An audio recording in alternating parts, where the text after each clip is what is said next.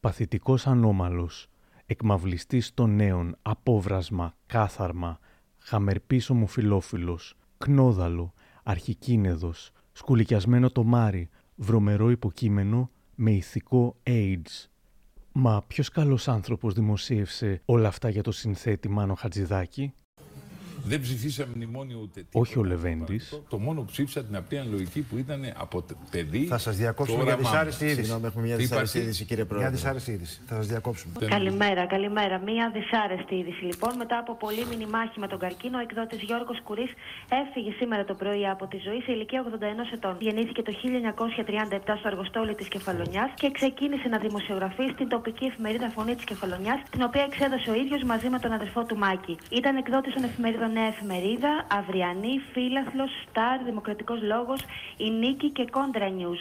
Ενώ ίδρυσε και τους ραδιοφωνικούς σταθμούς Ράδιο Αθήνα, Ράδιο Θεσσαλονίκη και Sprint. Είχε ιδρύσει το κανάλι 29, ενώ το 2012 δημιούργησε και το Contra Channel και την ιστοσελίδα contranews.gr. Στις 30 Απριλίου του 2018, ο Πάνος Καμένος, τότε Υπουργός Αμήνης της κυβέρνησης ΣΥΡΙΖΑ ΑΝΕΛ, έγραψε στο Twitter: Καλό ταξίδι, καπετάνιε. Είμαι τυχερός που σε γνώρισα. Ήσουν έντιμος και ευθύς άνθρωπος. Δεν θα ξεχάσω όταν με πολεμούσαν όλοι μαζί που με κάλεσες και μου είπες ότι θα με στηρίξεις γιατί δεν αντέχεις το άδικο. Καλό παράδεισο, Γιώργο, θα σε θυμόμαστε. Σήμερα ανθίζουν τα περγαμόντα. Ο δε κυβερνητικός εκπρόσωπος Δημήτρης Τζανακόπουλος δήλωσε: Ο Γιώργος Κουρί υπήρξε πιστός στη δημοσιογραφία μέχρι την τελευταία μέρα της ζωής του. Μεταξύ των άλλων, τον αποχαιρέτησαν με θέρμη ο Γιώργος Καρατζαφέρης, και ο Γιώργος Τράγκας. Ο Γιώργος Σοκουρίς ε, ήταν ο τελευταίος των δημοσιογράφων ε, εκδοτών της ε, παλιάς σχολής. Υπερασπιζόταν κόμματα ή καταστάσεις γνωρίζοντας ότι η πλειοψηφία του κόσμου έχει την ίδια άποψη. Όσοι τον εκτιμούσαν θεωρούσαν ότι πάντα τα έλεγε όπως είναι οι υπόλοιποι θεωρούσαν ότι τα έλεγε απλώς όπως τον βόλευαν κάθε φορά, αλλάζοντας συνεχώς απόψεις και συμμαχίες ανάλογα με τα δικά του συμφέροντα, θεοποιώντας πολιτικούς τη μια μέρα, γκρεμίζοντάς τους την άλλη. Οι κόντρες του άπειρες. Κανείς που έμπλεξε μαζί του δεν κατάφερε τελικά να μην λερωθεί και ο ίδιος. Κανείς εκτός από έναν. Είναι τα podcast της LiFO. Γεια χαρά!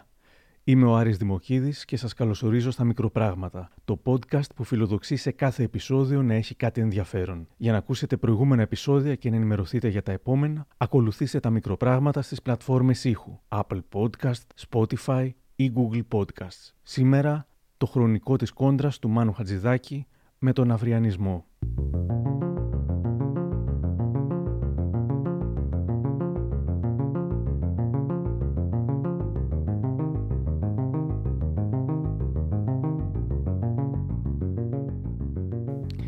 Πάμε λίγο πίσω στο χρόνο, κάπου στις αρχές του 85, με τη βοήθεια του Θοδωρή Αθανασιάδη. Το Πασόκ ετοιμάζεται να κερδίσει για δεύτερη φορά τις εκλογές, έχοντας απέναντί του τη Νέα Δημοκρατία του Κωνσταντίνου Μητσοτάκη. Η αυριανή του Κουρί μεταχειρίζεται όλα τα θεμητά και αθέμητα μέσα για να στηρίξει το Πασόκ. Ανάμεσα στα θέμητα είναι και το πρωτοσέλιδο με φωτογραφία του Μητσοτάκη ανάμεσα σε χαμογελαστούς Γερμανούς, με τον πρόεδρο της Νέας Δημοκρατίας να αποκαλείται Ναζί. Αργότερα, όταν θα αποκαλυφθεί ότι η φωτογραφία παρουσιάστηκε παραπλανητικά και πως ο Μητσοτάκης δεν ήταν συνεργάτης των Ναζί, θα λεχθεί ότι την κατασκευασμένη από την στάζη φωτογραφία είχε δώσει στην Αυριανή ο τότε Υπουργός Κώστας Λαλιώτης. Τέλος πάντων, η Αυριανή έχει τεράστια κυκλοφορία, μέχρι και 500.000 φύλλα καθημερινά. Να σημειωθεί ότι ήταν πάμφτινη σε σχέση με τις υπόλοιπες. Ο Άρης Παπάνθιμο γράφει στο βιβλίο του Αυριανισμός, το σημερινό πρόσωπο του φασισμού. Ο αυριονισμό δεν είναι ούτε γνήσιο ριζοσπαστικό κίνημα υπέρβασης του καπιταλισμού, ούτε η φωνή του κατατρεγμένου λαουτζίκου όπως θέλει να αυτοπαρουσιάζεται. Είναι ο συνηθισμένος εθνικοσοσιαλισμός, με την υποκριτική αντικαπιταλιστική φιλοσοσιαλιστική δημοκοπία, τον ολοκληρωτικό αντικομουνισμό, την εχθρότητα προς την κουλτούρα και τους φορείς της, το χιδαίο λαϊκισμό, τη μεθοδολογία του ψεύδους και της απάτης, το σοβινισμό, ρατσισμό, αντισημιτισμό την πολιτική και ιδεολογική τρομοκρατία, την λατρεία της κρυμμένης κάτω από την φιλολαϊκή φρασεολογία αντιλαϊκής βίας.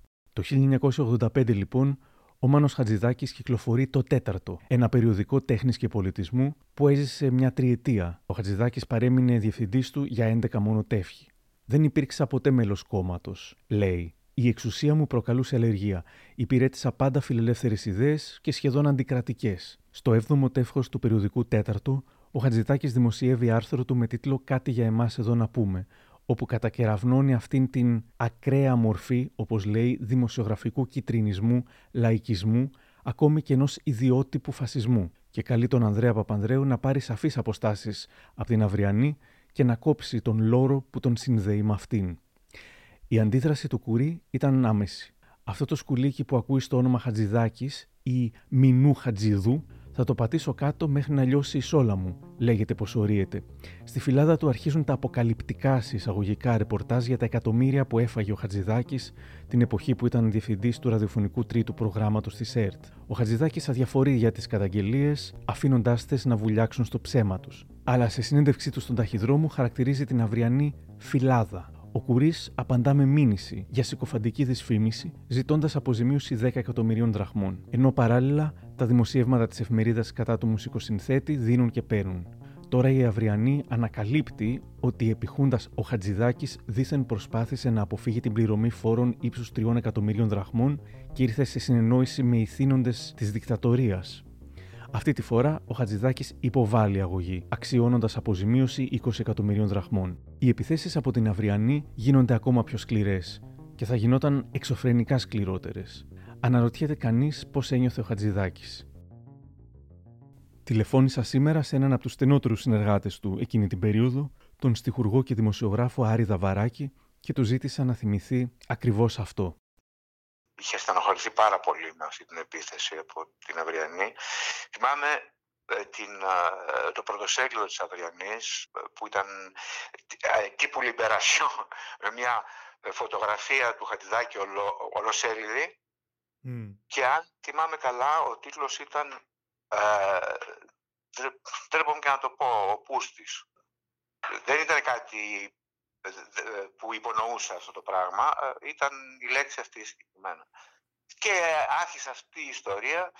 Ήταν μια πολύ άγρια εποχή. Ο Χατζηδάκης, παρότι ήξερε τη χειδαιότητά τους και την, ε, ε, συνήθως ήξερε πώς να τα διαχειρίζεται αυτά τα πράγματα, όντως είχε πια στενοχωρηθεί με αυτό το πράγμα. Ήταν τόσο υπερβολικό και τόσο χιδαίο που κι αυτός δεν ήξερε πώς να αντιδράσει πια σκληρή εποχή, πάρα πολύ, γιατί αυτοί όλοι ήταν κράτος σαν κράτη. Μια πολύ δυσάρεστη φάση, στην οποία αναγκαστήκαμε όλοι να αντιδράσουμε στο ίδιο επίπεδο. Δεν ξέρω αν ήταν σωστό αυτό που κάναμε, εκ των υστέρων. Εκτός από τον Χατζηδάκη, η Αυριανή βάζει στο στόχαστρο και τον δεύτερο μεγάλο σύγχρονο Έλληνα μουσικοσυνθέτη, έβγαλε τον Μίκη θαυμαστή του Μεταξά, αποκαλύπτοντας ότι στα νιάτα του Θοδωράκη ήταν μέλος της Εθνικής Οργάνωσης Νέων. Ένας άνθρωπος σαν τον Μίκη Θοδωράκη, γράφει ο Κουρί, που διοργανώνει γιορτές και συναυλίες με τον στενό του φίλο και συνεργάτη τον με κεφαλαία δεξιό Μάνο Χατζηδάκη για να τα με κεφαλαία κονομάνε κυρίως από την τσέπη της φτωχολογιάς δεν μπορεί ο με κεφαλαία άκαπνος Θεοδωράκης που με κεφαλαία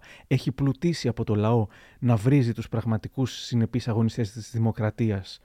Αυτός που έχει φτιάξει βίλες, κότερα και τρανταχτή περιουσία στην Ελλάδα και στο εξωτερικό. Αισθανόμαστε αηδία ο Χατζηδάκης, ο υποτιθέμενος άσπονδος εχθρός του Μίκη Θοδωράκη, δεν διστάζει στιγμή να πάρει θέση και να κατακεραυνώσει για άλλη μια φορά τον Κουρί μέσω ραδιοφωνικού σχολείου του. Πληροφορηθήκαμε από την Αυγή πως οι βρωμεροί κουρίδες που εξυπηρετούν ο Θεός ξέρει με τι ανταλλάγματα και συναλλάγματα στο εξωτερικό την παρούσα κυβέρνηση δημοσίευσαν φωτογραφία ή γράψαν τέλος πάντων για το Μίκη Θεοδωράκη που 15 χρονών ήταν στην αιών του μεταξά. Πληροφορώ λοιπόν τους γελίους υπόδικους κοινού ποινικού δικαίου πως το καιρό εκείνο όλοι οι μαθητές ήμασταν στην αιών. Δεν ήταν δυνατόν να φοιτούμε στα σχολεία χωρίς να ανήκουμε στην αιών. Αυτό πρώτο.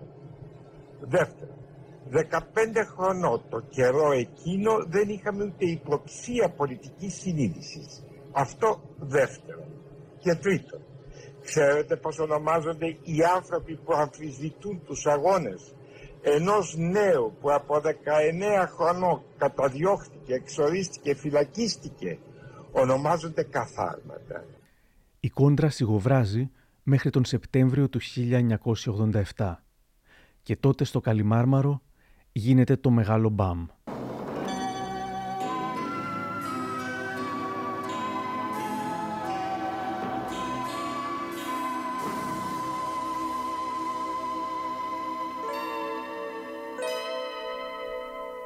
Ο Δημοτικός Ραδιοσταθμός Αθήνα 984, που έχει ανοίξει λίγους μήνες νωρίτερα, διοργανώνει συναυλία στο Καλιμάρμαρο Στάδιο. Μέσα από τη συχνότητα του Αθήνα 984, η συναυλία μεταδίδεται σε ολόκληρη την Αθήνα και ακόμα πιο πέρα. Αθήνα 984 FM Stereo. Ο Χατζηδάκης ξέρει πως ό,τι πει θα ακουστεί παντού. Μίλησα σήμερα με τον Γιώργο Χρονά, τον ποιητή και εκδότη, οδός Πανός, και άνθρωπο που υπήρξε κοντά στο Χατζηδάκη. Είχα βρεθεί στο στάδιο σε μια συναυλία του Δήμου Αθηναίων, του τότε Δημάρχου, του Εύερθ, στη διάρκεια της συναυλίας, επί αρκετή ώρα, σε απευθείας μετάδοσης και από το 1984, που άρχισε να βρίζει ατέλειωτα με ένα απίστευτο κείμενο την αυριανή. Ήταν μια φοβερή παράσταση που φυσικά δεν έγινε με κανένα υγιεινό τρόπο, αλλά με καταστροφή του εαυτού του. Αυτή είναι λοιπόν η γενναία ιστορική ομιλία του Μάνου Χατζηδάκη το βράδυ της 7ης Σεπτεμβρίου του 1987. Για μένα προσωπικά η απόψινή συναυλία έχει και έναν άλλο σκοπό, ιερό. Να καταγγείλω δημόσια την επιχώνια ανενδίαστη ύπαρξη κυκλοφορία της πιο βρωμερής φασιστικής φυλάδος που γνώρισε ο τόπος, της Αυριανής.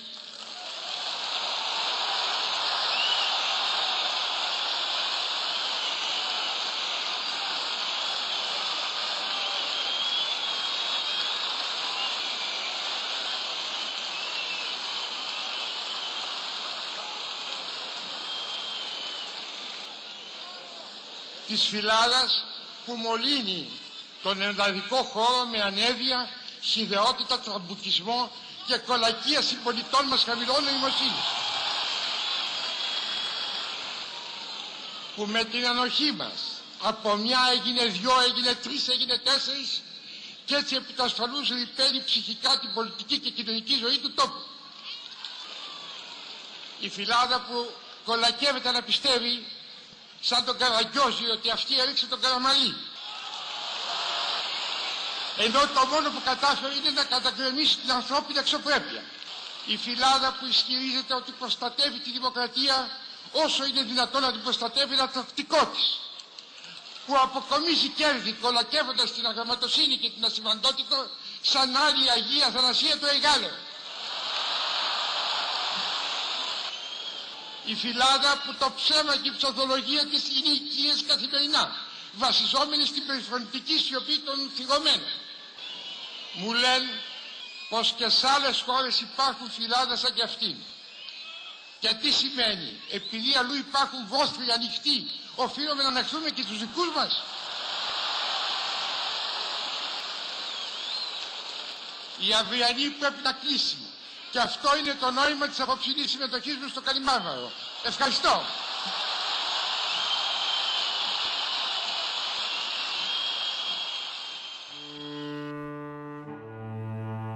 Όπως ήταν αναμενόμενο, η αυριανή δεν το πήρε και πολύ καλά. Παρότι η ώρα είναι περασμένη, στα γραφεία της εφημερίδας στον Ταύρο βρίσκονται επιποδός πολέμου. Οι βαργοί κονδυλοφόροι Γιώργος και Μάκη Κουρί, Ζήσης Τσιριγκούλης, Κυριακό Διακογιάννης πιάνουν δουλειά.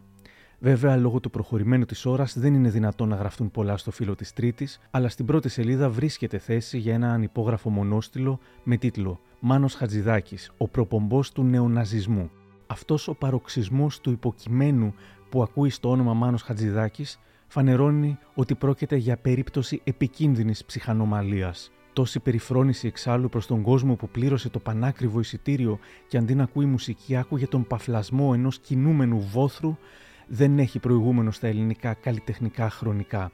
Έτσι ακριβώς ξεκίνησε ο ναζισμός, κατέληγε η Αυριανή. Όσο και αν φαίνεται άσχετος και απολυτικός, ο κινούμενος βόθρος είναι στην πραγματικότητα επικίνδυνος. Θέλει να κλείσει μια εφημερίδα. Στην ουσία θέλει να κλείσει κάθε εφημερίδα. Έτσι όπως το θέλει ο φασισμός. Τι κι αν ο Δόλιος, ο Χατζηδάκης, εξηγεί ότι δεν εννοούσε πως η Αυριανή πρέπει να κλείσει με νόμο, αλλά ότι πρέπει να πάψουν οι πολίτες να την αγοράζουν ώστε να αναγκαστεί να κλείσει από μόνη της; Ποιος τον ακούει, το ανυπόγραφο μονόστιλο που σας διάβασα μοιάζει με χάδι μπροστά σε εκείνο που γράφει ο Κυριακός Διακογιάννης και δημοσιεύεται την Τετάρτη με τίτλο «Ψυχικό AIDS ανώμαλου εκμαυλιστή». Χτες εμφανίστηκε ένας χαμερπής ομοφιλόφιλος, ένας κίνεδος ολκής να σε αποκαλέσει φίλε αναγνώστη φασίστα. Μπροστά σε χιλιάδες ανθρώπους και με μια εμπάθεια που διακρίνει τους παθητικούς ανώμαλους, δήλωσε ότι η εφημερίδα που διαβάζεις είναι φασιστική και συνεπώς εσύ ο αναγνώστης φασίστας και τα εδήλωσε δημόσια τα θηλυκά του εμέσματα, ένα κνόδαλο που γλύφει από τότε που υπάρχει τις πατούσες του φασισμού. Πώς είναι δυνατόν ένα κάθαρμα να αφήνεται ελεύθερο με λύσα και πάθος όλους αυτούς τους πολίτες να τους βρίζει με την χιδεότητα των οίκων ανοχής. Ποιος έδωσε το δικαίωμα στον απέσιο εκμαυλιστή νέων που ακούει στα ονόματα Μανολία, Μάνια, Μινού Χατζηδού, ποιος επέτρεψε σε αυτό το απόβρασμα να παίρνει το μικρόφωνο στα χέρια του και να εκθέτει οργανωτές μιας φιλανθρωπικής εκδήλωσης. Δικαίωμα του καθάρματος να έχει τις απόψεις του. Η δημοκρατία και για τα καθάρματα παραχωρεί δικαίωμα ζωής. Δικαίωμα του να είναι μεταξύ των διασημωτέρων ανομάλων της χώρας. Δικαίωμα του να βιώνει τον κινηδισμό του δεν έχει όμως κανένα δικαίωμα να ταυτίζει με τις ιδιότητες και τη σάπια νοοτροπία του χιλιάδες Αθηναίους. Αυτό το σκουλικιασμένο τομάρι αποτελεί στίγμα για την σημερινή ελληνική κοινωνία. Να προστατεύσουμε τα παιδιά μας από το ηθικό AIDS αυτού του βρωμερού υποκειμένου. Αρκετοί νέοι πλήρωσαν ακριβά τη γνωριμία τους μαζί του, όχι άλλα θύματα. Έχει φυσικά πλάκα να διαβάζεις τα παραπάνω χιδέα κείμενα που θυμίζουν οχετό να κατηγορούν το μουσικοσυνθέτη ότι τάχα βρίζει με την χιδεότητα των οίκων ανοχής. Πριν όμως βάλει τους διάσημους να στυλιτεύσουν το χατζηδάκι, η Αυριανή προσπαθεί να βρει άσημους καταδότες για να δώσουν στοιχεία που θα κάψουν τον μουσικοσυνθέτη. «Γράψτε μας ό,τι ξέρετε για τον Χατζηδάκη», διαβάζουμε σε μια σελίδα της παρακαλούνται όσοι κατά καιρούς είχαν οποιαδήποτε σχέση με τον Μάνο Χατζηδάκη να μας γράψουν ή να μας τηλεφωνήσουν για τις εμπειρίες τους, προκειμένου να συμπληρώσουμε μια μεγάλη έρευνα που έχουμε ξεκινήσει για την αφεντιά του. Κανένας δεν κατήγγειλε το Χατζηδάκη για καμία παρανομία. Είναι ένα συνηθισμένο τέχνασμα για να του βουλώσουν το στόμα και το συνεχίζουν σχεδόν σε κάθε φύλλο. Η παρακάτω αγγελία που εμφανίζεται στην Αυριανή είναι ενδεικτική. Παρακαλείται ο κύριος Μάνος Χατζιδάκις να περάσει από την Αυριανή για να πάρει ένα καλάθι σύκα που του αρέσουν πολύ. Όπως και το άρθρο που έχει ως υπέρτιτλο «Σκοτώστε τον με λουκουμόσκονη». Ο καθηγητής και αρθρογράφος της LiFO Νικόλας Σεβαστάκης έγραψε για εκείνη την εποχή. Η Αυριανή διεκδίκησε για πρώτη φορά με τόσο επιθετικά καθαρούς όρους να εκφράσει την αντίθεση του λαού της δημοκρατικής παράταξης, σε εισαγωγικά, εναντίον των ελίτ, Ακόμα και η επίθεση στο Μάνο Χατζηδάκη δεν ήταν απλώς ένα παιχνίδι με την ομοφοβία, όπως θα λέγαμε σήμερα, και προέκταση της λαϊκής καζούρας στις σικές ενός υπαρκτού φαινομένου, ιδίως στην επαρχιακή Ελλάδα, αλλά απελευθέρωνε τη βασική ορμή του αυριανισμού, την αντιπάθεια στις αστικές ελίτ και στους αστούς διανοούμενους. Στις γραφές της, οι ηλικιωμένοι της δεκαετίας του 80, πολλοί εκ των οποίων ήταν εαμογενείς αριστεροί, αναγνώρισαν αυτά που περίπου διάβαζαν στις προκηρύξεις της 17 Νοέμβρη. Την επίθεση στα μεγάλα ονόματα του κατεστημένου, το ξεδόντιασμα του Καραμανλή ή των εκδοτών της καινορδεξιά, τον αντιαμερικανισμό, τον μικροαστικό αντιελιτισμό.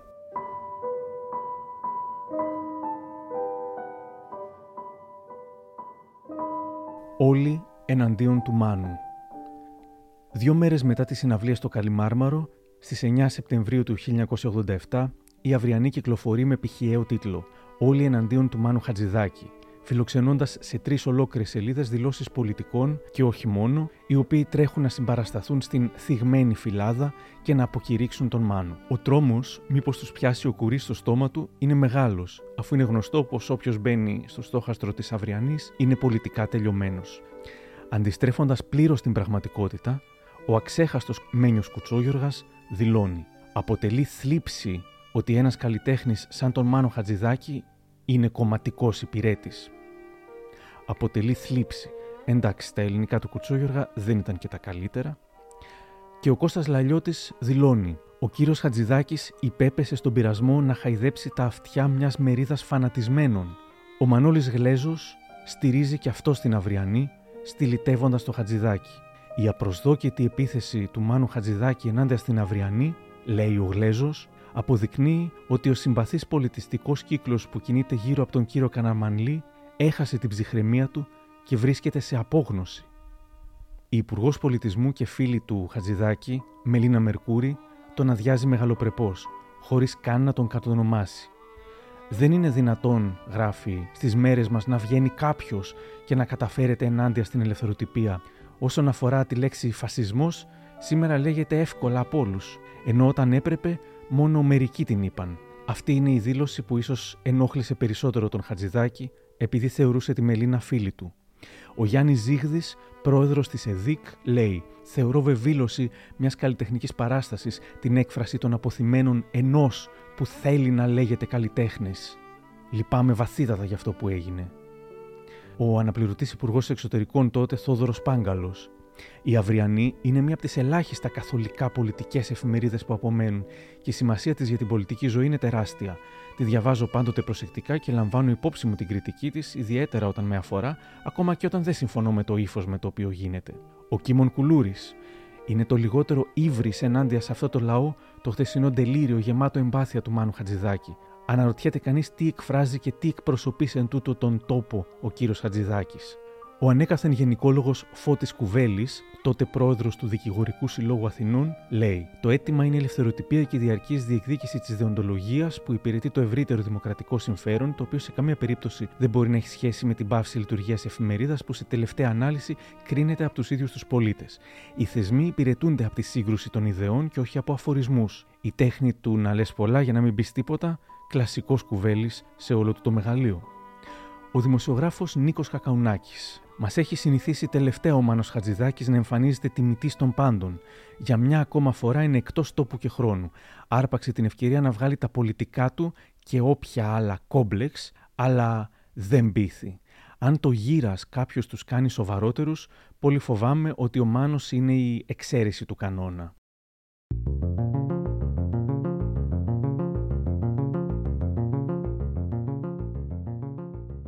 Υπάρχουν πάμπολες άλλες δηλώσεις τρίτοκλασσάτων στελεχών του Πασόκ, βουλευτών της Διανά, δημοτικών συμβούλων κλπ. οι οποίες λένε περίπου τα ίδια.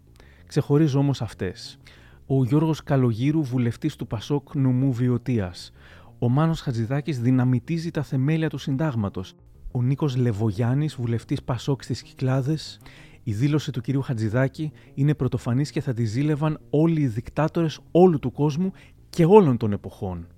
Ο βουλευτής του Πασόκ στην Ξάνθη, Χάρης Ατματζίδης, δηλώνει: Η Αυριανή είναι η εφημερίδα που δίνει χαστούκια προς πάσα κατεύθυνση και πρέπει να επιζητούμε την ύπαρξη τέτοιων εφημερίδων για τον πληρέστερο δημόσιο έλεγχο. Ότι δηλαδή η Αυριανή βοηθούσε στον πληρέστερο δημόσιο έλεγχο της κυβέρνησης Πασόκ. Ο τέος δήμαρχος της Αθήνας Δημήτριος Μπέης. Ο Μάνος με τους αναθεματισμούς του και τη φασιστική προτροπή του δείχνει τι σημαίνει νεοφιλελευθερισμός και ριζοσπαστικός φιλελευθερισμός. Ο βουλευτής του Πασόκ Παυσανίας Ζακολίκος, ο Χατζηδάκης, πρέπει να φροντίσει να κάνει μόνο τη δουλειά του. Ο Γενικός Γραμματέας Αθλητισμού Δημήτρης Σαρή, υπέρτατος κριτής δεν είναι οποιοδήποτε ιδιόρυθμος μουσικοσυνθέτης, αλλά το πολυπληθές αναγνωστικό κοινό της Αυριανής. Και ο τελευταίος που θα διαβάσω, Γιάννης Κουτσογιάννης, βουλευτής Πασόκ, αμφισβητεί ο κ. Χατζηδάκης στον αγώνα της Αυριανής για την πτώση της δεξιάς. Μήπως υποτιμά απλά την νοημοσύνη του ελληνικού λαού, μια λέξη, ντροπή. Δίπλα στη βαρισίμαντη δήλωση του Γιάννη Κουτσογιάννη υπάρχει φωτογραφία της Μαρίκας Μητσοτάκη να χειροκροτά με τη συναρπαστική λεζάντα. Εκτός σε αυτού, η Μαρίκα Μητσοτάκη χειροκροτεί τον φίλο μας τον Μάνο, ενώ γύρω στις 10 με 15.000 άνθρωποι αειδιασμένοι φεύγανε από τη συναυλία του «Τρελοσυνθέτη». Μπορεί ο τίτλος να ήταν Όλοι εναντίον του Χατζηδάκη, αλλά κάποιοι που τσουβαλιάστηκαν από την εφημερίδα στο τρισέλιδο αυτό δεν ήταν και τόσο εναντίον του. Τελικά τα αριστερά κόμματα ήταν αυτά που στήριξαν τον δεξιό, φασίστα κλπ. Χατζηδάκη. Στην Αυριανή, πάντα κάτω από τον τίτλο Όλοι εναντίον του Χατζηδάκη, το Κουκουέ Εσωτερικό Ανανεωτική Αριστερά του Γιάννη Μπανιά δηλώνει: Η αντίληψή μας για την δημοσιογραφία είναι γνωστό ότι είναι διαφορετική από αυτήν της εφημερίδας σας. Θεωρούμε δε πως μέσα στα πλαίσια του πλουραλισμού εμπεριέχεται και το δικαίωμα της δημόσιας κριτικής και του ελέγχου από κάθε πολίτη. Και η ΕΑΡ, Ελληνική Αριστερά, του Λεωνίδα Κύρκου, λέει: Κατανοούμε την αγανάκτηση του Μάνου Χατζηδάκη, αλλά δεν συμφωνούμε με το αίτημα να κλείσει η εφημερίδα. Αυτοί όμως που διευθύνουν την εφημερίδα οφείλουν να αναρωτηθούν γιατί εξεγείρεται ο Μάνος Χατζηδάκης που διακρίνεται για τη δημοκρατική του ευαισθησία, καθώς και πολλοί άλλοι πολίτες που δίκαια αγανακτούν με τη μεθοδολογία που ακολουθεί η αυριανή στην πολιτική αντιπαράθεση. Μεθοδολογία που συχνά, κατά τη γνώμη μας, ξεπερνάει τα όρια της δημοσιογραφικής διοντολογίας, γιατί χωρίς να δίνει στους αναγνώστες της όλες τις απαραίτητες πληροφορίες, προχωράει σε απευθείας χαρακτηρισμούς καταστάσεων και συκοφαντίες προσώπων.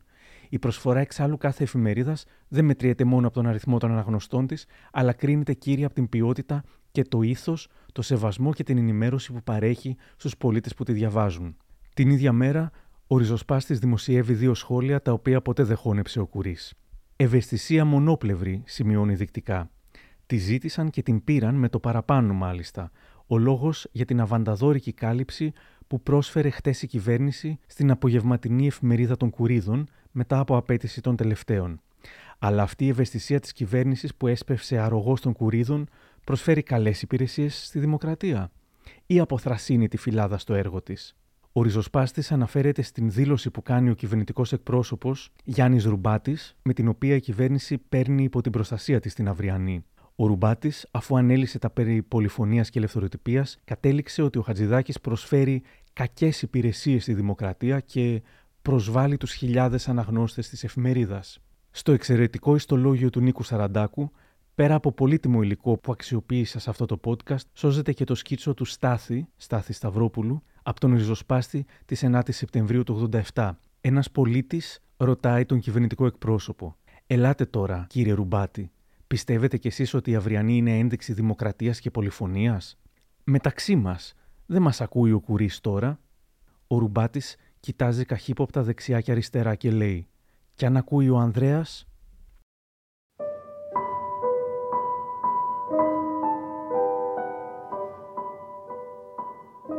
Έγραψα σε αρκετούς από αυτούς που είχαν υποστηρίξει την αυριανή σε εκείνο το τρισέλιδο, αυτούς που είναι εν ζωή, ζητώντας κάποιο σχόλιο. Εμένουν άραγες σε εκείνες τις απόψεις τους ή σήμερα βλέπουν διαφορετικά τα πράγματα; Μέχρι στιγμής δεν έλαβα ούτε μία απάντηση. Όπως μου θυμίζει σήμερα ο Γιώργος Χρονάς, η αυριανή είχε βάλει στο στόχαστρο και τον Τσαρούχη και τον Ιόλα, όπως ο Μίκης Οδωράκης είχε γίνει Μίκη Μάους και ο Μάνος Χατζηδάκης Μανολία κλπ. Ο φιλόσοφος Κορνίλιος Καστοριάδης έγινε Κορνίλο η Ρουφιάνα, ο Γιάννης Τσαρούχης έγινε Ναυταλία και Κλεφτοτσαρούχης, τον Ιόλα δε επί τέσσερα χρόνια τον έθαψαν ζωντανό. Όμως ο Χατζηδάκης ήταν αυτός που πληγώθηκε πιο πολύ. Μου λέει ο Χρονάς. Ο Χατζηδάκης όπως και ο Τσαρούχης ήταν μανιώδης αναγνώστης εφημερίδων. Καταλαβαίνετε λοιπόν όταν μια εφημερίδα του κυρίου εκείνου που πουλούσε τόσα πολλά φύλλα, έστω και ήταν φυλάδα και όχι εφημερίδα, που ε, τους έβριζε για ένα πράγμα το οποίο κανείς ε, δεν το πιστεύει, γινόταν μπαρούτι. Ο Χατζηδάκης ήταν ο πιο ευγενικός και ήρεμος άνθρωπος του κόσμου. Αλλά από τέτοια πράγματα του ανέβαινε το ζάχαρο που είχε φαντάζομαι. Απέφυγε να μιλάει για το θέμα. Όταν μιλούσε φοβόσουν για την υγεία του για τον Τζαρούχη που επίσης ε, γράφανε τέτοια πράγματα και για τον Ιόλα ήταν πιο δυνατός νομίζω ο Τζαρούχης σε αυτές τις δηλώσεις και δεν τον πολύ διέφερε. Το πιο όμως φρικτό από όλα είναι ότι τότε ήταν ε, η υπουργός του πολιτισμού η Μελίνα Μερκούρη η οποία δεν έκανε απολύτως τίποτα για τρεις φίλους της υποτίθεται. Σε μια εφημερίδα που πουλούσε 200-300 χιλιάδες φύλλα τότε και κανείς δεν τολμούσε να την πειράξει, να πειράξει τον κεφαλονίτη ιδιοκτήτη της γιατί το φοβόντουσαν και οι ίδιοι. Η Μελίνα αυτό φοβόταν, φαντάζομαι, επειδή αν την παραλάβαν και αυτοί, για οποιοδήποτε λόγο, σαν συνένοχη ή υπερασπίστρια, μπορούσε να κινδυνεύσει και η θέση του Υπουργείου Πολιτισμού, φαντάζομαι, από τον Ανδρέα Παπανδρέου. Δεν έβγαλε λέξη, δεν υποστήριξε κανέναν από τους τρεις. Προς το Χατζηδάκη, σας είπα, ήταν ο πιο πληγωμένος από όλους και ο πιο κουρασμένος και στην υγεία του βασικά η λάσπη που πετάχτηκε εναντίον τους θυμίζει λίγο τους σημερινούς καιρούς που η κακία υπερισχύει της καλοσύνης και της ευγένειας και της ηρεμίας της ψυχής. Δεν ήταν μόνο η Μελίνα Μερκούρη που όχι μόνο δεν στήριξε αλλά και άδειασε τον Χατζηδάκη. Μιλώντας σήμερα με τον Άρη Δαβαράκη, καταλήγουμε πως πέρα από τους πολύ στενούς του ανθρώπους δεν τόλμησε να τον στηρίξει κανένας. Αναρωτιέμαι αν ο Χατζηδάκης ένιωσε πικρία για τους φίλους που σφύριξαν αδιάφορα λέει ο Δαβαράκης. Ναι, ένιωσε πικρία και για συγκεκριμένα πρόσωπα, δεν θέλω εγώ να τα αναφέρω γιατί δεν είναι δουλειά μου, είναι δική του υπόθεση και πρέπει να παραμείνει δική του και με συγκεκριμένα πρόσωπα. Και γενικότερα, ναι, είχε επικραθεί γιατί θα έπρεπε να έχει μια μια απόλυτη υπεράσπιση από παντού από την κοινωνία, είτε τον συμπαθούσαν πολιτικά ή όχι, ήταν... διότι αυτή η επίθεση ξεπερνούσε την πολιτική διαφορά και ήταν μια προσωπική επίθεση και για ένα θέμα που εντάξει τώρα σήμερα δεν το συζητούσαμε καν, τότε ακόμα ε, ήταν, ε, μιλάγαμε ελεύθερα, ναι. βρίζαμε ελεύθερα. Είναι γνωστό πως όποιον έπιανε στο στόμα της η Αυριανή ως δαγκανιάρικο μαντρόσκυλο του πασοκισμού, χαρακτηρισμός του δημοσιογράφου Παύλου Μεθενίτη, τον ξέσκιζε. Ό,τι άγγιζε το λέρωνε και το φτύνενε. Είναι γεγονός ότι σχεδόν όλοι σπέβδουν να καλοπιάσουν τον κουρί προκειμένου να αποφύγουν τη μήνυ του σε περίπτωση που σταθούν απέναντί του. Μια μήνυ από την οποία δεν θα γλιτώσουν ούτε καν αυτοί που αποφεύγουν να τοποθετηθούν δημοσίως. Ένας από αυτούς τους τελευταίους ήταν ο δημοσιογράφος Γιώργης Μασαβέτας, ο οποίος εκείνη την εποχή έχει την υψηλή αναγνωσιμότητας στήλη Καλημέρα κύριε Πρόεδρε στην εφημερίδα Ελευθεροτυπία. Ο Μασαβέτας είναι αναπληρωματικό μέλος της Κεντρικής Επιτροπής του Πασόκ. Αλλά η κριτική που ασκεί στην κυβέρνηση μέσω της στήλης του γίνεται συχνά ενοχλητική. Στις 10 Σεπτεμβρίου, η Αυριανή δημοσιεύει ένα σχόλιο με τίτλο Μασαβέτα, μήπως έγινες κι εσύ ο παδός του Χατζηδάκη; Αυτός ο κύριος Μασαβέτας που κάθε μέρα με τα γράμματα που στέλνει στο καστρί παριστάνει τον τιμητή των πάντων, έχει περάσει τους πάντες από 14 γενναίες, μήπως μπορεί να μας πει γιατί κατάπιε τη γλώσσα του και δεν έγραψε λέξη για τις βρωμιές που είπε ο Χατζηδάκης σε βάρος της Αυριανής; Μήπως άλλαξε και αυτός και έγινε ο παδός του Μάνου; Δεν χρειάζεται τίποτα περισσότερο. Λίγες μέρες αργότερα, ο Μασαβέτας διαγράφεται από την Κεντρική Επιτροπή του Πασόκ. Την επόμενη χρονιά η Αυριανή βγάζει στη δημοσιότητα έγγραφα τα οποία αποδεικνύουν, σε εισαγωγικά, ότι ο Μασαβέτας είναι πράκτορα της ΚΙΠ. Ο δημοσιογράφος ασκεί αγωγή κατά της εφημερίδας, η υπόθεση φτάνει στο δικαστήριο, όπου αποδεικνύεται ότι τα έγγραφα είναι κατασκευασμένα, πλαστά. Η Αυριανή καταδικάζεται. Αν ο Μασαβέτας τα άκουσε επειδή δεν μίλησε, ο Άρης Δαβαράκης έχασε τη δουλειά του επειδή μίλησε. Εκείνη την εποχή, ο Δαβαράκης έκανε μια από τις πιο πετυχημένες ραδιοφωνικές εκπομπές στον Αντένα στις αρχές της ιδιωτικής ραδιοφωνίας. Θυμάται σήμερα. Μπήκα κι εγώ στη μάχη. Άρχισα λοιπόν να διαβάζω από την Αυριανή, να απαντώ στους Αυριανιστές, γιατί είχαμε ζωντανά τηλεφωνήματα τότε, ήταν το σπορ αυτό, οι οποίοι μας παίρναν και μας βρίζαν πατόκορφα, τους απαντούσα κι εγώ στο ίδιο επίπεδο, δυστυχώς ή ευτυχώς. Mm. Κλείναμε τα τηλέφωνα και γινόταν ένας χαμός, ο οποίος είχε και την ακροματικότητά του. Κάποια στιγμή, όταν βγήκε και ένα κείμενο ολοσέλιδο και για μένα, το οποίο με αποκαλούσε δαβαράκαινα, του Χατζηδάκη, το τεκνό και διάφορα τέτοια και εξιστερούσε πώς πήγαινε και παρακαλούσα, μάλιστα θυμάμαι αυτό το ρήμα, τους τσολιάδες στην ήλο του Τωτικού ε, να με τέλος πάντων ικανοποιήσουν σεξουαλικά και αυτοί αρνιόντουσαν. Ρώτησα και το Χατζηδάκη, του λέω εκείνο το απόγευμα, του λέω τι να, τι να κάνω τώρα με αυτό το πράγμα, ας πούμε. Θέλω να το διαβάσω αύριο. Μου λέει ανοίξει το κουράγιο να το διαβάζει, διάβασέ το. Πράγμα το οποίο και έκανα. Η καρδούλα μου το ξέρει βέβαια δεν ήταν καθόλου ευχάριστο. Και πήρα μια ειδοποίηση μέσω ενό κλητήρα ενός εργαζόμενου στον Αντένα ότι αμέσως μετά να ανέβω στο γραφείο του κ. Κυριακού. Που δεν ήταν ο κ. Κυριακού εκεί και ήταν ο κ. Ρίγα. Θυμάμαι το επίθετό του. Ήθελε να υπογράψω ένα χαρτί όπου έλεγε ότι δεν θα ξαναναφερθώ ποτέ στην Αυριανή. Με κανέναν τρόπο και για κανέναν λόγο. Του είπα ότι δεν μπορώ να υπογράψω ένα τέτοιο χαρτί. Εδώ πέρα έχετε. Mm. Ακριβώς για να βρίζω την Αυριανή. Τι, τι είναι αυτό τώρα ξαφνικά; Αυτό που σας λέω μου λέει ή θα το υπογράψετε ή δεν έχει αύριο εκπομπή. Του λέω εντάξει δεν έχει αύριο εκπομπή, δεν μπορώ να υπογράψω χαρτιά άλλο τώρα ελεύθερη και ιδιωτική ραδιοφωνία και να σας πω τι θα λέω και τι δεν θα λέω και να υπογράφω χαρτιά δεν γίνεται. Και όντως την άλλη μέρα σταμάτησα. Δηλαδή την ίδια μέρα, δεν ξανά είναι εκπομπή. Βέβαια τρει-τέσσερι μέρες μετά με κάλεσε η Λιλιάνη Κανέλη που τότε ήταν στον FM, το FM. Μου ζήτησε να μεταφερθεί όλη η ομάδα την ίδια ώρα στο το FM. Κάποιος μετά από όλο αυτό το κράξιμο θα μαζευόταν για να μην τα ξανακούσει. Όχι ο Χατζηδάκης. Ένα μήνα μετά το Καλιμάρμαρο, η Αυριανή, που σύμφωνα με τον Ανδρέα Παπανδρέου είναι υπόδειγμα δημοκρατικής εφημερίδας, βγάζει στη σέντρα σαν δημόσιος κατήγορος τον Λάκη Λαζόπουλο.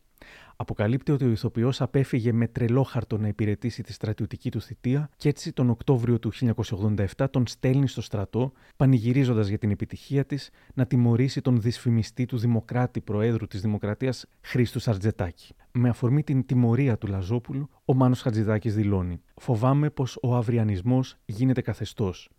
Χίλιες φορές ντροπή.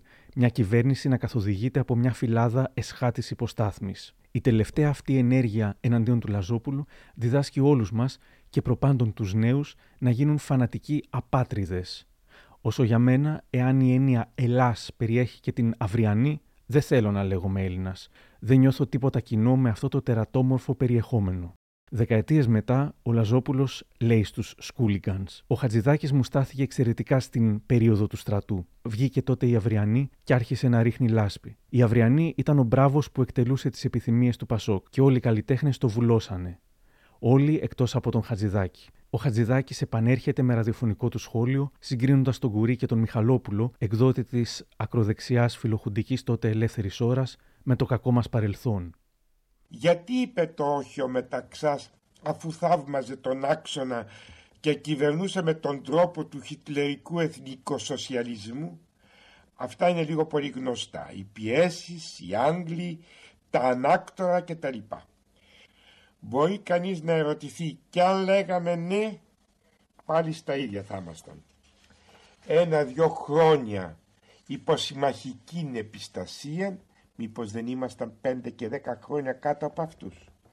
Κι ύστερα μέσα στη συμμαχία και τέλος στην ευρωπαϊκή κοινότητα.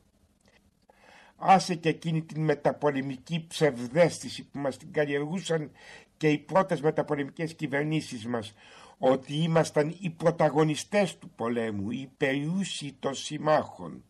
Πιστεύαμε στο τέλος σαν τον Καραγκιόζη πως εμείς σκοτώσαμε τον κατηραμένο Νόφιν μεθύσαμε από δόξα που μόνοι μας χαρίσαμε στους εαυτούς μας. Για μια ακόμη φορά νικήσανε οι χίτες, οι κουτσαβάκιδες, οι ταγματασφαλίτες, οι βασανιστές και οι μένοντες Μιχαλόπουλοι και Κουρίδες. Αυτή είναι η 28 Οκτωβρίου. Στις 28 Ιουλίου του 1988, ο Μάνος Χατζηδάκης στέλνει την εξής επιστολή στις εφημερίδες Αυγή και Καθημερινή. Με την ευκαιρία της 14ης επαιτίου αποκαταστάσεως της Δημοκρατίας, ακούσαμε από τον ελληνολάτρη γλωσσολόγο πρόεδρό μας κύριο Σαρτζετάκη και το εξής εξωφρενικό. Οι Έλληνες να ανήκουν στην Ελλάδα. Και βέβαια το εξωφρενικό είναι στο ότι κατά τον πρόεδρό μας οφείλουμε να ανήκουμε. Τι ιδέα. Σε ποια Ελλάδα, κύριε Πρόεδρε, στην Ελλάδα της αυθαιρεσίας, του κρατικού εραστεχνισμού, του εξογκωμένου παρακράτους, της αναλγησίας και του εξευτελισμού του ανώνυμου πολίτη, στην Ελλάδα με την εξοντοτική φορολογία για να καλυφθεί η ανικανότητα του κράτους να ασκήσει οικονομική πολιτική, στην Ελλάδα της κομπίνας, της αστυνομολατρεία, της ταύτισης έθνους και κάθε κυβερνήσεως, ώστε ο Σάνο πολίτης αντιδρά να χαρακτηρίζεται αυτομάτως ως αντεθνικός, στην Ελλάδα των οπλοφορούντων Κουρίδων και Μιχαλόπουλων, των εμπριστών, του ανεκδίκητου κυρίου Τόμπρα, της ρηπαρότητας και της συνεχώς αθώας Αγίας Αθανασίας του Εγάλεο; Όχι, κύριε Πρόεδρε, όσοι ξεφύγαμε από τις στοργικές θοπίες της Μητρός Ελλάδος και μείναμε ελεύθεροι, θα διδάξουμε και τους άλλους να γίνουν ελεύθεροι και να μην ανήκουν πουθενά. Κάθε σοβαρός Έλληνας οφείλει να αντιδράσει στην μεσαιωνικής προθέσεως ρίση σας. Φροντίστε να κάνετε την προεδρική σας θητεία πιο σεμνά και δίχως μεγαλοστομίες γιατί η Ελλάδα σας κύριε Πρόεδρε αρχίζει να μας αρρωσταίνει. Την άλλη μέρα η Αυριανή δημοσίευσε το ακόλουθο σεμνό σχόλιο. Ξαναχτύπησε ο Μάνος. Ο γνωστός κίνεδος Μάνος Χατζηδάκης, ο οποίος γύρευε πόσα νέα παιδιά έχει καταστρέψει με το χρήμα που διαθέτει για να ικανοποιεί τις ανώμαλες ορέξεις του, ξαναχτύπησε με αφορμή την πολύ σωστή δήλωση του Σαρτζετάκη, έστειλε στην ανόητη Αυγούλα επιστολή με την οποία ο αρχικίνεδος προτρέπει τους Έλληνες να μην ανήκουν πουθενά. Δεν μας εκπλήσει η θρασίτητα του εν λόγω υποκειμένου, γιατί ξέρουμε πως αυτός ο κύριος ή η κυρία έχει ζήσει ολόκληρη τη ζωή του μέσα στο βούρκο και τη βρωμιά. Απόδειξη πως εδώ και λίγο καιρό προέτρεπε μέσα από τις στήλες γνωστού γυναικείου περιοδικού τις κόρες, τις αδελφές και τις γυναίκες μας να γίνουν με κεφαλαία λεσβίες. Φοβόμαστε μόνο μήπως κανένας μουστακαλής χάσει την ψυχραιμία του και τον κάνει μαύρο στο ξύλο. Από το 100% των εκλογικών τιμημάτων. Οι εκλογές του 1989. Νέα Δημοκρατία 46,5%, άνοδος κατά 2,2%, Πασόκ 40,8%, άνοδος κατά 1,7%, Συνασπισμός 10,7%, πτώση κατά 2,4% και λοιπά κόμματα... Αντιγράφω από άρθρο της Life. Οι τρεις κορυφαίοι μουσικοσυνθέτες μας, Μάνος Χατζηδάκης, Μίκης Σοδωράκη και Σταύρος Ξαρχάκος, στηρίζουν ανοιχτά τη Νέα Δημοκρατία του Κωνσταντίνου Μητσοτάκη. Στις 3 Νοεμβρίου του 1989, η Νέα Δημοκρατία αποφασίζει να πραγματοποιήσει, αντί για προεκλογική ομιλία, μια μεγάλη συναυλία στο Ολυμπιακό Στάδιο στη μνήμη του Παύλου Μπακογιάννη, που είχε δολοφονηθεί μερικές εβδομάδες νωρίτερα από τη 17 Νοέμβρη. Η 17 Νοέμβρη αιτιολόγησε την δολοφονία εκτός των άλλων βασισμένη σε ένα πολύ αξιόπιστο άρθρο της Αυριανής. Η ομιλία του Χατζηδάκη, όπως πάντα, εχμηρή και ενδιαφέρουσα. Και ενώ ετοιμαζόμαστε να ακούσουμε το μήνυμα του Μάνου Χατζηδάκη, το σύνθημα που ακούγεται είναι όλοι μαζί. Όλο το στάδιο φωνάζει όλοι μαζί. του Σταύρου Ξαρχάκου και του Μίκη Θεοδωράκη. Τον συνόδευσα στο πιάνο γιατί μέσα στις φυλακές και στις εξορίες απερίσπαστος έμαθε επιτέλους να τραγουδάει. Τώρα ας έρθουμε στο γιατί συμμετέχουμε σε αυτή τη συναυλία. Παρόλο που στις αφήσεις γράψανε με ήττα το όνομά μου. Γιατί νιώθω υπεύθυνος σαν Έλληνας πολίτης ιδιαίτερα τούτη τη φορά για το ποιο αποτέλεσμα θα έχουν οι εκλογές την Κυριακή στις 5 Νοεμβρίου. Με το Πασόκ να φοράει ξεδιάντροπα σοσιαλιστικούς μανδύες να συμμαχεί με επικίνδυνους τριτοκοσμικούς ηγέτες και να διακυβερνά τη χώρα με παλιά ακροδεξιά συστήματα και η αρχομανία αυτή τους οδήγησε σε ομαδικά σκάνδαλα που ο ένας εκάλυπτε τον άλλον ως που ο ένας απεκάλυψε τον άλλον. Όπως δύο χρόνια νωρίτερα είχε ευχηθεί το κλείσιμο της Αυριανής, επειδή δεν θα είχε αναγνώστες, έτσι στη συναυλία αυτή ευχήθηκε την εξαφάνιση του Πασόκ, όχι φυσικά με απαγορεύσεις ή λουκέτα, αλλά επειδή δεν θα είχε πια ψηφοφόρους. Για να επισημάνουμε την ανάγκη καθόδου των ποσοστών του Πασόκ μέχρι εξαφανίσεώς του. Γιατί η μετακλογική συνέχεια του Πασόκ είναι ορατή. Τα μεν φρόνιμα σε εισαγωγικά και μετριοπαθή τους στελέχη θα σχηματίσουν παράταξη ολίγον ριζοσπαστική και ολίγον σοσιαλίζουσαν αλλάζοντας βέβαια το βεβαρημένο όνομα Πασόκ. Και για να μείνει ο τίτλος στους καθαρόαιμους τραμπούκους αυριανιστές και τομπριστές με ακροδεξιά φασιστική θωράκιση και με ένα ποσοστό που δεν θα υπερβαίνει το 5%. Έτσι, για να υπάρχει και ένα δείγμα, δείγμα κουτσαβάκιδων στο ελληνικό κοινοβούλιο. Δεν θα μπορούσε να μην μιλήσει και για την Αυριανή και τον αδερφό του Γιώργου Κουρί Μάκη. Μην ξεχνάτε πως σήμερα το Πασόκ εκπροσωπείται κυρίως από την Αυριανή. Και το Πασόκ στάθηκε αιτία και αφορμή η Ελληνική Βουλή να αποκτήσει για πρώτη φορά ένα μέλος αγράμματο και μάλλον ελεηνής μορφής, το Μάκη Κουρί. Ποτέ άλλοτε το Κοινοβούλιο όμως δεν είχε υποστεί τον εξευτελισμό να συμπεριλαμβάνει στα μέλη της έναν χαμερπή μπράβο. Και φυσικά το γεγονός ότι εκλέγεται δεν τον εξαγνίζει. Δηλαδή αν βρεθούν 30.000 ανεγκέφαλοι και ψηφίσουν τον Ροχάμι, τοποθετώντας τον στη Βολή, δεν πάει να πει πως ο Ροχάμις έπαψε να είναι ένας κακοποιός. Ζητώ συγγνώμη από τον Ροχάμι, είναι πολύ λιγότερο επικίνδυνος από τους κουρίδες. Κι ας με συγχωρέσει για το παράδειγμα με το όνομά του γιατί οι μεν κουρίδες απειλούν, εκβιάζουν και βρίζουν ελεύθεροι, ενώ ο Ροχάμις βρίσκεται κλεισμένος στις φυλακές. Δείγμα πασοκικής δικαιοσύνης. Ο Μάκης Κουρής στη Βουλή. Προτείνω στους βουλευτές που σέβονται τον εαυτό τους, στη νέα Βουλή που θα προκόψει, θα προκύψει της Νέας Δημοκρατίας και του συνασπισμού, να κάνουν σαν να μην υπάρχει, να μην απαντούν, να μην συνδιαλέγονται μαζί του, να πουσιάζουν ενσώματοι όταν μιλά και να επανέρχονται στα έδρανα όταν τελειώνει. Άλλα πέντε χρόνια έζησε ο Χατζηδάκης και σε αυτά έγιναν πολλά. Η Νέα Δημοκρατία κέρδισε ακόμα δύο εκλογές, μόνο στη δεύτερη πέτυχε την αυτοδυναμία. Η Αυριανή έγινε αντικυβερνητική εφημερίδα, ο Κωνσταντίνος Μητσοτάκης κυβέρνησε για τρία χρόνια μέχρι που τον έριξε ο Αντώνης Σαμαράς, ο Παπανδρέου ξαναεπέστρεψε στην εξουσία και η αυριανή έγινε και πάλι φιλοκυβερνητική. Και ο Χατζηδάκης δεν έπαψε να προειδοποιεί για το σοσιαλίζον ερπετό με τη μορφή εφημερίδας, τον αυριανό τον πρισμό και τους Λεπέν που φορούν τα ρούχα της Ρόζας Λούξεμπουργκ. Και η εφημερίδα συνέχισε να τον χτυπάει όχι τόσο για τις απόψεις του, αλλά για την σεξουαλικότητά του.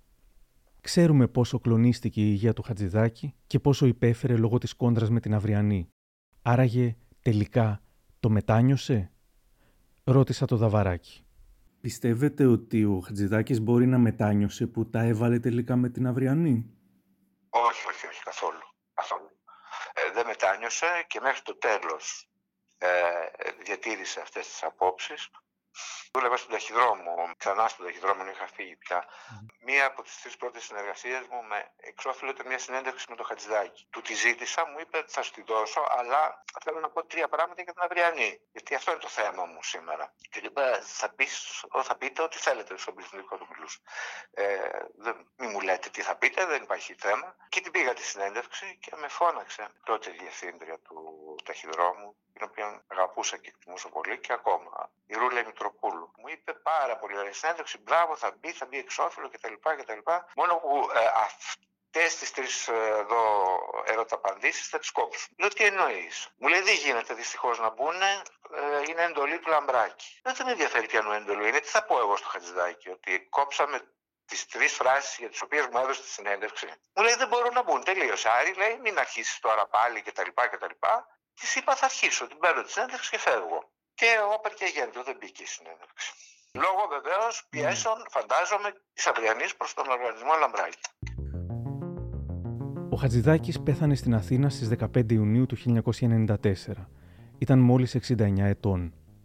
Ο Κουρίς θα πέθανε σχεδόν 25 χρόνια αργότερα.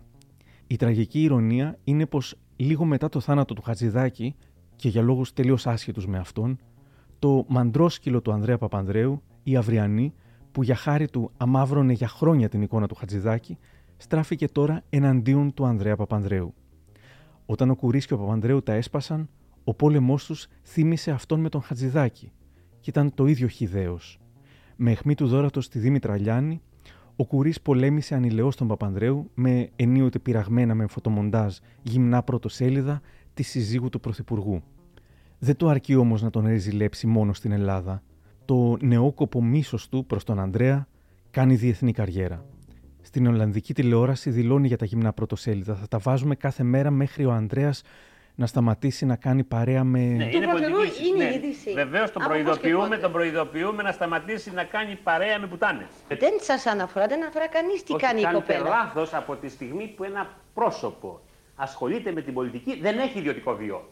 Στη δε γαλλική τηλεόραση δηλώνει πως ο Ανδρέας, Ανδρέας n'a jamais mis sa queue dans le sexe de Mimi. Il ne pouvait plus. Δεν έμπαινε. Il ne l'a jamais baisé normalement. Δεν την πήδησε ποτέ κανονικά. Elle lui faisait des pipes. Του έκανε φλογέρα. Et pour qu'elle arrive à le satisfaire, cela durait deux ou trois heures. Για να ικανοποιηθεί ο Ανδρέας έκανε δύο με τρεις ώρες. Επί δύο με τρεις ώρες η Μimi έκανε αυτό C'est comme ça qu'elle le tenait, Mimi. Μέσα στον χιδαίο σουρεαλισμό της, η όλη φάση ήταν μια μικρή, αναπάντεχη μεταθάνατον δικαίωση του Χατζηδάκη, που για δέκα χρόνια προειδοποιούσε μάταια τον Παπανδρέου πως ήταν προς το συμφέρον όλων να κόψει τον ομφάλιο λόρο με τον κουρί.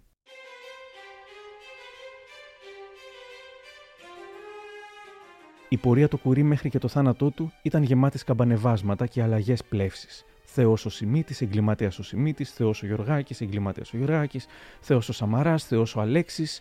Μην υπογράψεις Αλέξη νέο μνημόνιο, ευτυχώς που υπέγραψες Αλέξη νέο μνημόνιο και πάει λέγοντας. Κάποιοι θεωρούν ότι στις αρχές της κρίσης ο Κουρί πίεσε με κάθε τρόπο και με τα πρωτοσέλιδα της ανυπόλοιπτης πλέον αυριανής υπέρ της επιστροφής στη δραχμή παρά τις καταστροφικές συνέπειες που αυτό θα είχε για τη χώρα, επειδή θα τον συνέφερε οικονομικά. Αν όντως το επιθυμούσε, δεν τα κατάφερε. Το 2011, λόγω έλλειψης χρημάτων, αναγκάστηκε να κλείσει το Φίλαθλο και το 2012 το Alter και την Αυριανή. Μπήκε στη φυλακή όπως και ο γιος του λόγω χρεών Βγήκε, ξαναμπήκε, νομίζω αθωώθηκε τελικά, έβγαλε νέα καθημερινή εφημερίδα, την Contra News και νέο τηλεοπτικό σταθμό, το Contra Channel, καλλιέργησε περγαμόντο, έδωσε σόου στην προανακριτική της Βουλής για την δανειοδότηση των ΜΜΕ και του Alter. Είδατε τι γινόταν, τη πουτάνα γινόταν. έκανε αγωγή για 300.000 ευρώ στον σκητσογράφο αρθρογράφο Ανδρέα Πετρουλάκη, που είχε σχολιάσει την προσαρμοστικότητα και την ανθεκτικότητα του Κουρί σε κάθε αλλαγή εξουσίας, αποκαλώντας τον κατσαρίδα της μεταπολίτευσης. Ο Πετρουλάκης θυμόταν φυσικά τι είχε τραβήξει ο Χατζηδάκης και τον αναφέρει στην απάντησή του. Η πρώτη αντίδραση όταν ακούς τέτοια νέα είναι ένα αυθόρμητο γέλιο. Ο κύριος Κουρί κατηγορεί εμένα για υβριστή. Η αγωγή και το εξοντοτικό ποσό που ζητά ως αποζημίωση είναι προφανώς προς εκφοβισμό. Αν περιμένει να τρομοκρατηθώ, δεν θα του κάνω τη χάρη. Την απάντησή μου θα τη δώσω με μουσική υπόκρουση χατζηδάκι και την παντοτινή παρακαταθήκη του. Αν το πρόσωπο του τέρατος δεν σε τρομάζει, έχεις αρχίσει και του μοιάζεις. Όποιος λοιπόν τρομάζει ακόμα, δεν τρομοκρατείται. Η κληρονομιά του αυριανισμού Ο Νικόλας Σεβαστάκης, γράφοντας στη LiFO, εντόπισε τον απόηχο της Αυριανής στη δεκαετία της κρίσης, από τους αγανακτισμένους μέχρι και τα εμείς ή αυτοί του ΣΥΡΙΖΑ. Μας βολεύει να πιστεύουμε πως ήταν κάποιο άκρο, ένας προσωπικός τυχοδιωκτισμός ή μια σκοτεινή ιστορία ενός ατίθασου κεφαλονίτη. Κακά τα ψέματα όμως. Η Αυριανή ήταν ελληνικός κεντροσοσιαλισμός στην πρώτη εκδοχή ενός εμείς ή αυτοί.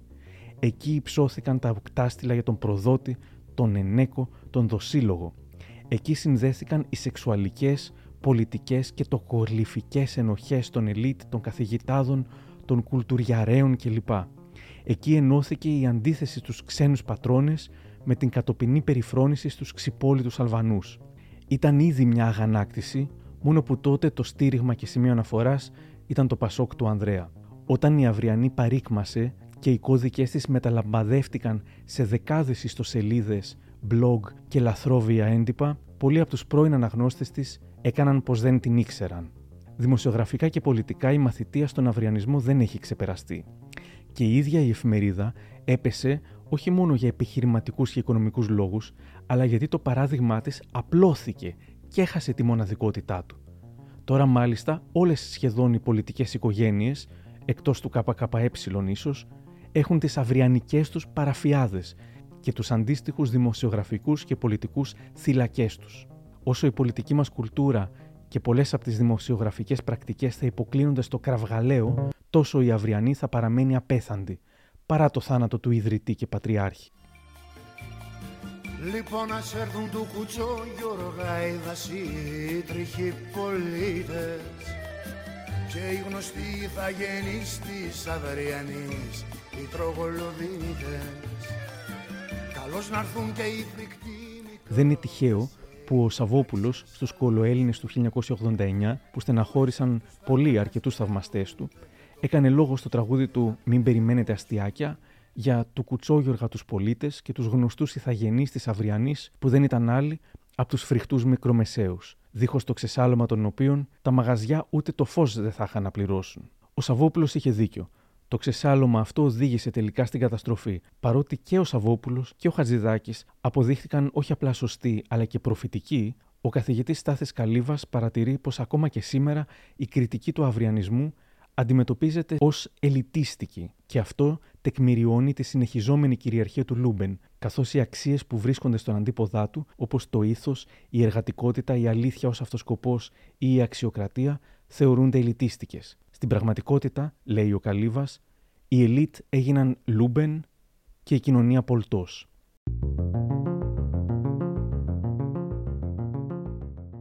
Υπάρχει ένα γνωμικό, παύλα συμβουλή, που ταιριάζει σε όλους όσους τα έβαλαν με κάθε λογή αυριανισμούς.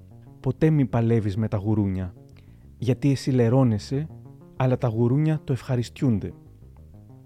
Ο Χατζηδάκης με επιμονή και γενναιότητα τα έβαλε με τον αυριανισμό και μπορεί εκείνη την περίοδο να λερώθηκε κι αυτός, για λίγο. Καθώς πέρασαν όμως οι δεκαετίες και καθώς θα περνούν και οι επόμενες, η μουσική του, ο λόγος του, το ήθος και η προσωπικότητά του δεν θα παραμένουν απλώς πράγματα άσπυλα, θα είναι από τα πολυτιμότερα πράγματα που έβγαλε η Ελλάδα ολόκληρο τον 20ο αιώνα. Κλείνουμε μετά την καταβήθηση στον αυριανικό βούρκο και για να ξεπλύνουμε λίγο το μυαλό μας με κάτι όμορφο. Από τα σχόλια του τρίτου, το πιστεύω του Μάνου Χατζηδάκη. Πιστεύω στην υγρασία της νύχτας, στα γάλματα που ταξιδεύουν μέρα νύχτα μες σε δαπανηρές συσκευασίες και στα κλειστά παράθυρα εργοστασίων που απεργούν. Πιστεύω στη λιτανία των αυτοκινήτων, στα νευρικά σφυρίγματα ενός εγκαταλελειμμένου αστιφύλακα και στην οσμή από σελίδες άκοπες των σχολικών βιβλίων. Πιστεύω στις ποιητικές ανθολογίες, στις διαφημίσεις σταυρομαχιών του 35 και στα σημάδια του κορμιού σου που φανερώνουν έρωτα. Τέλος, πιστεύω στο θάνατο της μνήμης και στην Ανάσταση των επιθυμιών εν μέσω ρόδων για σεμιών και ιακίνθων και τούτο εγένετο αμήν.